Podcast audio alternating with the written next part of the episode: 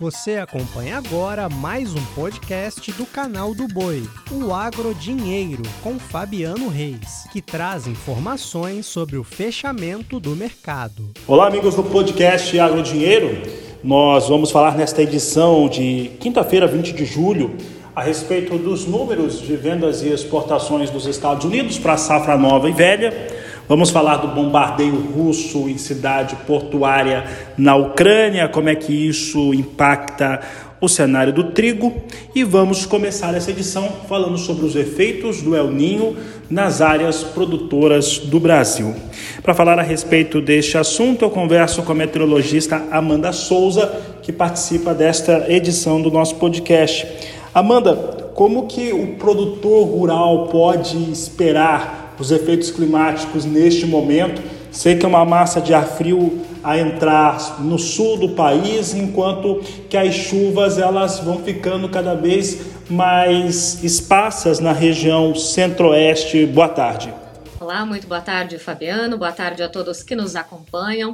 Pois é, o fenômeno El Ninho está atuando, já provocando algumas mudanças com relação à distribuição da chuva, o comportamento das temperaturas, principalmente com relação né, aos últimos anos. A temperatura muito baixa, principalmente no Rio Grande do Sul, tem acontecido de forma frequente, tem provocado preocupações com relação às geadas. E a temperatura caiu de novo né, nessa semana, caiu de forma muito acentuada. Grande parte do Rio Grande do Sul registrou temperaturas muito baixas, até temperaturas negativas foram registradas no comecinho desta semana.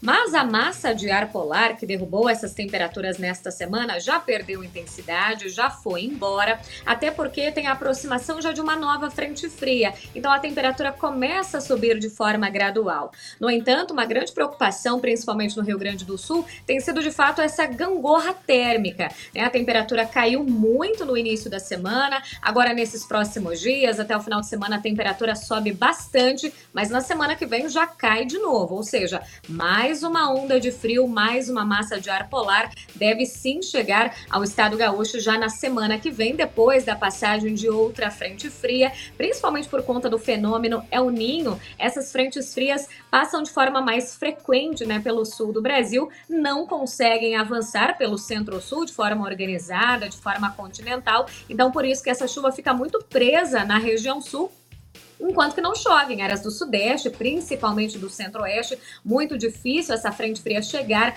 por conta da atuação do El Niño, que acaba gerando aí um padrão de bloqueio atmosférico no Brasil central.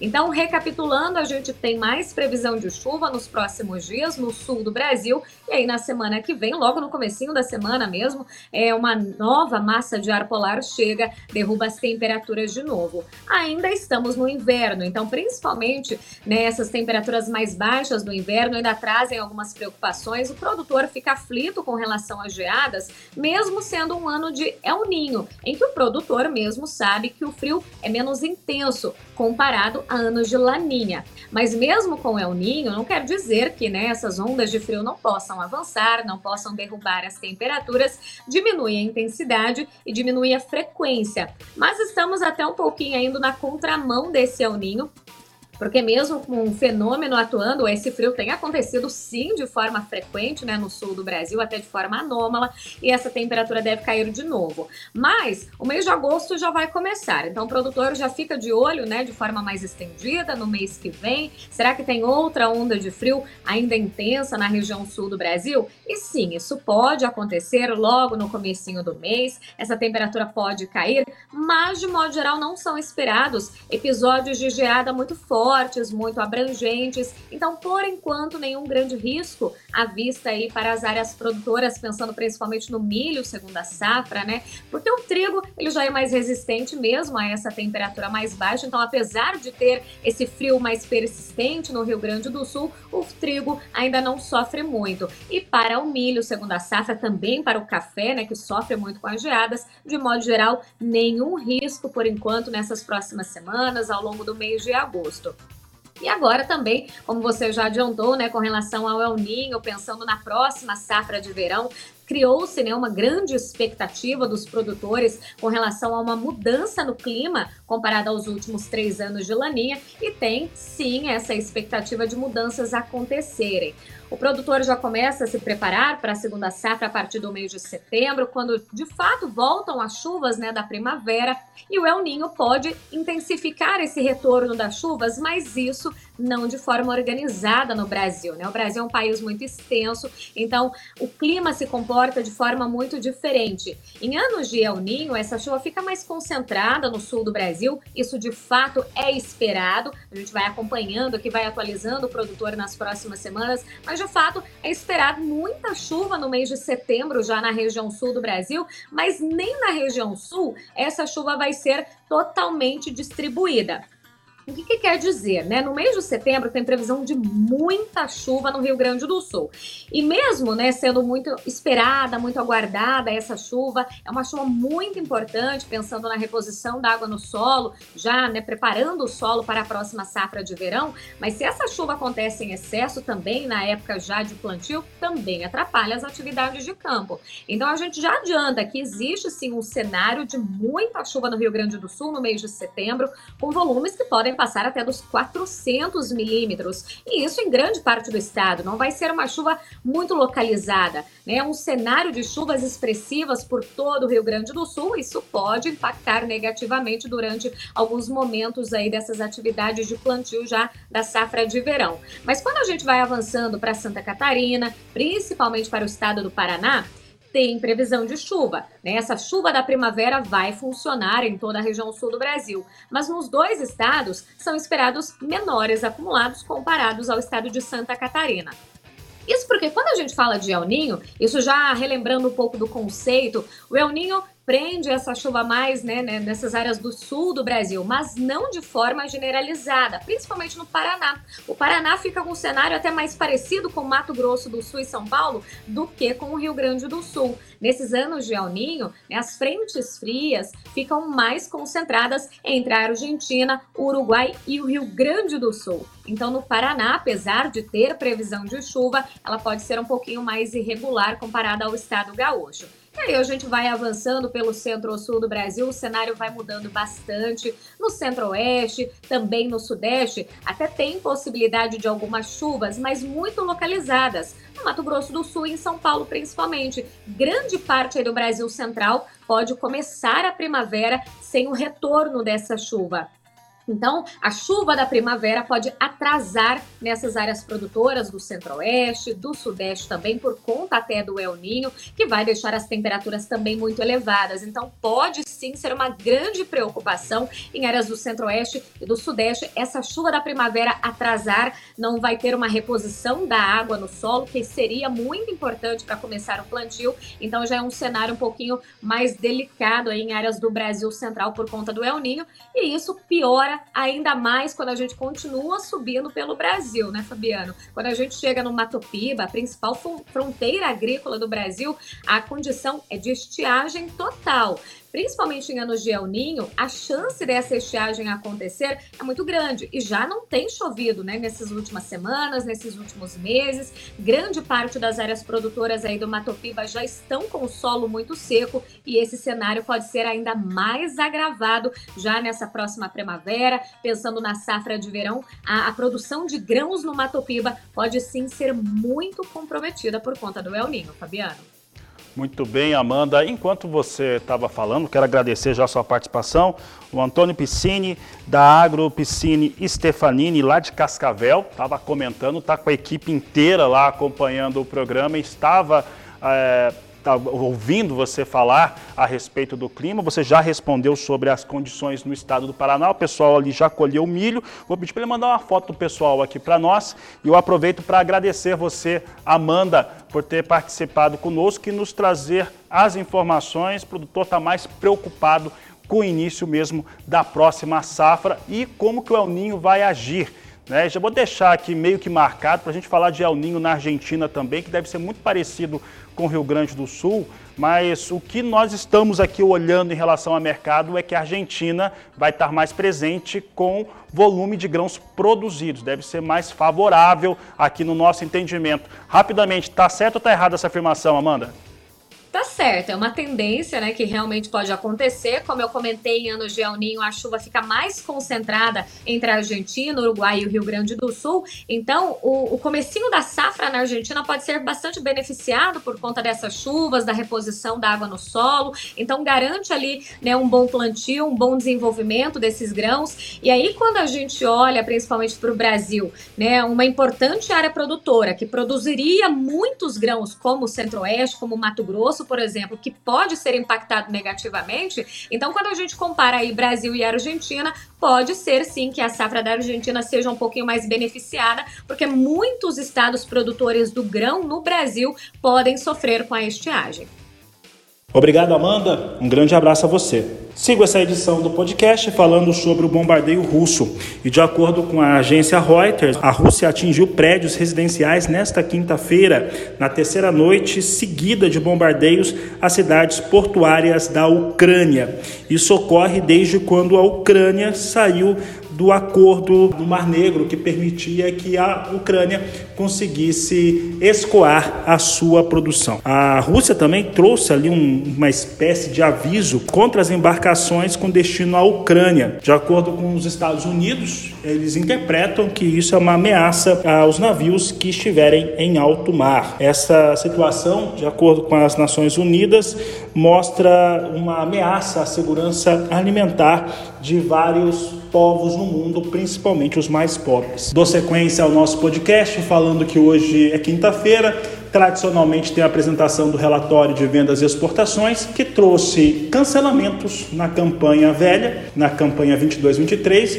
e trouxe um volume acima do esperado na 23-24. Com isso, soja fechou com cenários mistos, mas muito de olho no clima nos Estados Unidos, que nem de longe traz um cenário mais adequado para o desenvolvimento das lavouras. Posição de agosto, 14 dólares 94 centes mais 4 bushel, alta de 0,20%. Setembro, 14 dólares 25 centes mais 6 o bushel, queda de 0,44%. Novembro, 14 dólares 3 centes mais 6 o bushel, queda de 0,35%.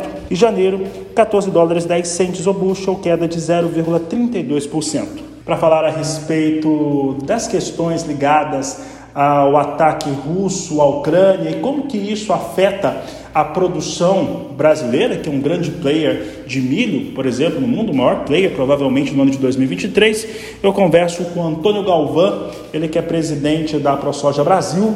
Galvão, no seu entendimento, o que isso pode representar para o produtor brasileiro, principalmente do Mato Grosso? Boa tarde, seja bem-vindo. Boa tarde, Fabiano. Boa tarde a todos que nos acompanham.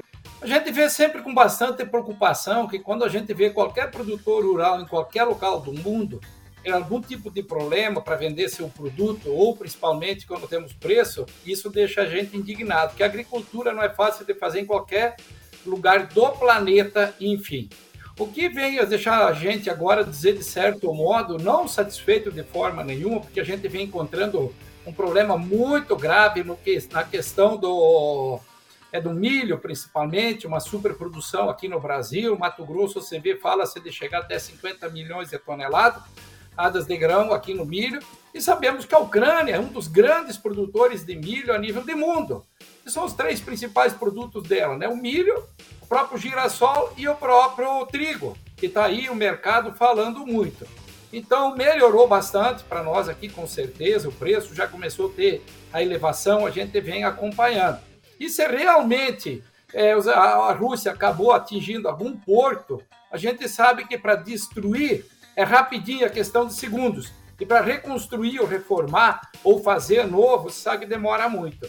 Então a gente vê aí dizer, é, para nós como produtor, uma solução principalmente para o milho, que aqui estamos, dizer, e a soja com certeza mexe o mercado. O que mais está mexendo com a soja no mercado, a gente sabe também que é o clima norte-americano, né, Fabiano? É sim, Galvão. Galvão, no escoamento dos produtos do Mato Grosso, os grãos, soja, milho principalmente, tem uma grande saída pelo norte do país. No caso do milho, indo por barcaças até chegar nos portos do Arco Norte, isso tem representado um ganho a mais para o produtor? Com certeza, viu, Fabiano? Porque hoje a gente tem mais ou menos um limitante de que para a região sair, ou você vai para o sul ou vai para o norte. Praticamente podemos dizer que Nova Mutum, aí entre Lucas Nova Mutum, é onde você centraliza a decisão de que lado vai. E melhorou, sim, bastante o valor para nós lá mais ao norte Mato Grosso. Eu planto aí no município de Vera e Santa Carme, a gente reside em Sinop aí praticamente há 37 anos, e isso veio ajudar muito você veja que hoje tem aquele velho ditado que os últimos um dia serão os primeiros. Hoje já é cotado o milho ou tanto a soja com um pouquinho mais de valor agregado que Sorriso, um pouquinho mais que Lucas do Rio Verde e um pouquinho mais que Nova Mutum, coisa que não acontecia antes daquela abertura que teve para a saída para o norte, ou seja, lá por Miritituba, aquelas estações de transbordo, e depois levando sim a grande maioria para Belém, dizer, Barcarena, onde a gente tem os portos aí, onde carrega já navios maiores, embarcações, como carrega também em Santarém, carrega em Santana, no Amapá. Enfim, melhorou, assim melhorou bastante para aquela região aí do médio para o norte do estado de Mato Grosso. Muito bem, Galvão. Galvão, eu vou fazer uma última pergunta para você, até saindo um pouco do ambiente internacional e dos negócios, que é em relação ao plano agrícola pecuário, foi lançado recentemente. Nós vimos algumas questões importantes que ele contempla. Por outro lado, o seguro ficou meio de lado. Há uma série de fatores ainda que só existem no papel, na prática é, ele ainda não se confirma. Qual que é a sua avaliação a respeito deste importante documento para a agricultura brasileira? Bom, o valor anunciado na sua totalidade, né, Fabiano, foi o maior até hoje registrado, tanto para agricultura familiar como agricultura comercial. Eu não sei o porquê que querem fazer essa distinção novamente, porque tenho certeza que todo o excedente de uma pequena família, da agricultura familiar que é produzido, ele vai esse produto no mesmo monte do pequeno, do médio ou do grande produtor rural nessa situação aí. Agora, o que nos deixa a desejar, Fabiano, é essa questão que você colocou do seguro, Sabemos que o nosso seguro é muito comprometedor, ele não atende às necessidades, nós temos que ter algum seguro similar ao que o europeu tem, ao que o norte-americano tem. Você veja os valores destinados são muito baixos e ainda depende de uma previsão orçamentária para poder se atingir esses números e principalmente no quesito que tange a armazenagem. Olha o enfrentamento que está acontecendo a nível de Brasil. Estamos colhendo aí a maior safra da história, aí vem acima de 300 milhões de toneladas, você fala em torno de 312 está se concluindo aí essas colheitas, acreditamos que chegue sim a esses números. Então a grande preocupação é essa, ou a nível de propriedade a questão da armazenagem. Já temos problema a nível comercial nas cidades, mas a nível de propriedade é caótico. Você vê acompanhando esses dias o Bertolini, representa a BIMAC, na comissão de armazenagem, que fala que do que tem instalado hoje no país, aí, que fica em torno de 190 milhões de toneladas, nós temos só 15% dessa instalação a nível de propriedade. E você veja que quanto você poderia economizar em rodovias, por exemplo.